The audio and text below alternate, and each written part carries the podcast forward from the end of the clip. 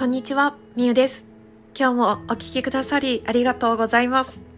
このラジオでは、ヨガインストラクターの私が、社会貢献しながら自由に生きる生活を目指し、仕事や事業、暮らしを通していた経験や言葉をシェアしています。さあ、今日のテーマは、悲劇の後には喜劇がある。人間関係に悩んだ10代というテーマでお話をしていきます。このお話でこう伝えたいメッセージとしては何かこう悲しいこととか自分の人生の中でなんかこう落ちた瞬間なんかこう波があるとしたら落ちた後には必ず嬉しいこと自分にとって必ずいいことが起こるよっていうのが伝えたいメッセージなんですけれどもそれをふと思い出したきっかけがあったのでご紹介します。まずですね、私今朝夢を見たんです。どんな夢かっていうと、私が通っていた小学校に自分がいて、その小学校の中でこう走り回って逃げ回っているような夢だったんです。全体的には決していい印象の夢という感じではなく、なんか本当に追われていて、すごくちょっとこう焦っているような苦しいような感じの夢だったんですけれどもその時に久しぶりに小学校のこの学校の中とかが本当にリアルに夢の中に出てきてその時の小学校時代の私の記憶がブワーって蘇ったんです。で私の小学校時代はというと正直なところ楽しかった記憶っていうものは私の中にあんまり残っていないんです。タイトルにもある通り私は人間関係に悩んだのがまさに小学生の時だったんです。でちょっとこれをね聞くとあの暗く重くなっちゃうかもしれないんですけれどもあのちゃんと喜劇が待っているので安心してください。でその喜劇の前のお話で言うと私はあの小学校の時にすごく仲が良かった。もう当時で言うともうベストフレンドみたいなもうずっともみたいな感じで本当に仲が良かった子がいたんですね。でその子とはある時からなぜか距離を置くようになってしまってで私はその当時の記憶小学校時代の記憶っていうものがなんかすごく自分の中で多分すごく強烈にショッキングだったりとかすごく悲しい経験だったから多分自分の中で忘れよう忘れようみたいな感じであんまりどうして仲が悪くなってしまったのかなとかどうして気まずくなってしまったのかっていうのは全然覚えてないんですけれどもなんかこう仲間外れになっちゃったんですね私が。でおそらく小学校4、5、6年生ぐらいだったかなとは思うんですけれども、誰でもそうだと思うんですけれども、小学校時代の世間っていうものはその学校の中にしかなくって、その中でいろんなものを学んで、こう徐々に人間関係のこととか、勉強のこととか、ルールのこととか、いろんなことを学んでいったと思います。私は人生の中で人間関係に悩んだっていうのは小学生のその時しかほぼないなって思います。その時に強烈に人間関係に悩んだんですね。で私は友達がパタッといなくなってしまった時期があってでもうそんな感じだったので学校に行きたくないっていうプチ登校拒否というほどではないんですけれども母に学校に行きたくないって言ってずる休みをさせてもらった時もありました。で学校に行くのが何にも楽しくなくて友達も周りにいなくって別にいじめられていたとかではないとは思うんですけれどもでもあの一人ぼっちなので休み時間とかも教室には居づらくって当時は放送委員会だったかなと思うんですけれども放送室に用がなくってもこもってそこに一人でいたりとか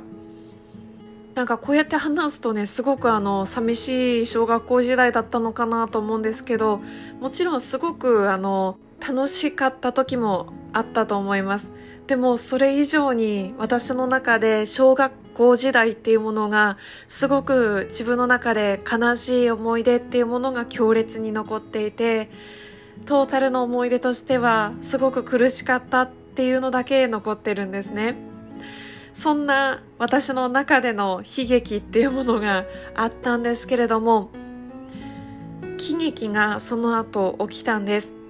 私はそこから中学校に入学をして、中学校は近所の割と近い区域の小学校が3つぐらい合わさって中学校のクラスメートになっていたんです。で、そこで私は入学式の後ろの席にいた女の子とすぐに友達になったんです。その子が今の私の親友と言える友達でもあるんですけれども、そこから私の人間関係とか友達関係っていうものはガラッといい印象に変わりました。本当に小学校の時の友達関係っていうものはあんまり人には言ったことないけどすごく苦しかった思い出しかなかったけどその後待ち構えていたのは今でも親友って言えるぐらいの友達との出会いでその友達との縁も実は小学校からつながっていた実は出会ってはいた友達であってなんかこう話が長くなっちゃったんですけれども私は夢を見た時にその強烈なちょっとこう苦しかった思い出がブワって蘇ってきたんですね。でも振り返ってみたらあの経験があったからこそ人間関係の大切さを学んだというか心地よい人間関係を作っていきたいっていう基盤になったりその後中学校で出会った親友に対して本当に嬉しいなっていう感情になったり本当に一緒にいてくれるのがありがたいなって思ったりそんな風に思えたのってやっぱり小学校時代の経験があったからだなって思ったんです。こういう風に言うとマイナスなことが起こらないとプラスのことは起こらないって思う場合もあったりとか自分にとって嫌なことがないといいことは起こらない。逆にいいことが起こった後は必ず下に下がってしまうって思う方もいるかもしれないんですけれどもそういうことは全然こうそういうふうには全然思ってはいなくてただ人生の中であなたがもし悲劇だなってこう、ああ、こんなことが起こってしまったかとか、あこんな辛い経験があったっていうものがあった時に、その後には喜劇があるって信じてほしいなと思ったんです。私自身、人生を振り返っても、もしかしたら、あの小学校時代ぐらい苦しい、辛い、悲しいっていう経験ってそこ、そんなにないかもしれないんですよ。まだ小学生ですよ。でも、小学生の自分のあの幼い時の経験が今の自分を作ってくれていて、そしてそんな経験があったからこそ今喜べている人間関係が今すごくうまくいっている。たくさんたくさん大好きな友達がいる。そんな関係がある。それがとっても嬉しいなと思える。そんな嬉しいことがこの人生の中にあるって小学生の時の自分にも伝えてあげたいなってふと思いました。でそんなこんなでねちょっとまとまらない話だったかもしれないんですけれども悲劇の後には喜劇がある。でも決して嬉しい悲しいとか人生のあ今いい波にいるなちょっと下がっているなっていう時に悪いことが起こった後にしかいいことが起こらない。っていうのでもなくいいことが起こった後には悪いことが起こってしまうっていうわけでもなくただただ感情としてああちょっと悔しい寂しい悲しいと思った後そんな経験をした後には必ずそんな経験をしたからこそ味わえる嬉しさ喜びそういったものがより溢れていくのでぜひちょっと最近あれだなって思う方はそれを信じて過ごしてみてください。あなたの悲劇は喜劇に変わります。ということで今日も最後まで聞いてくださり本当にありがとうございます。あなたの夢も私の夢も行動することで叶います。一緒に夢を叶えましょう。それではまた明日。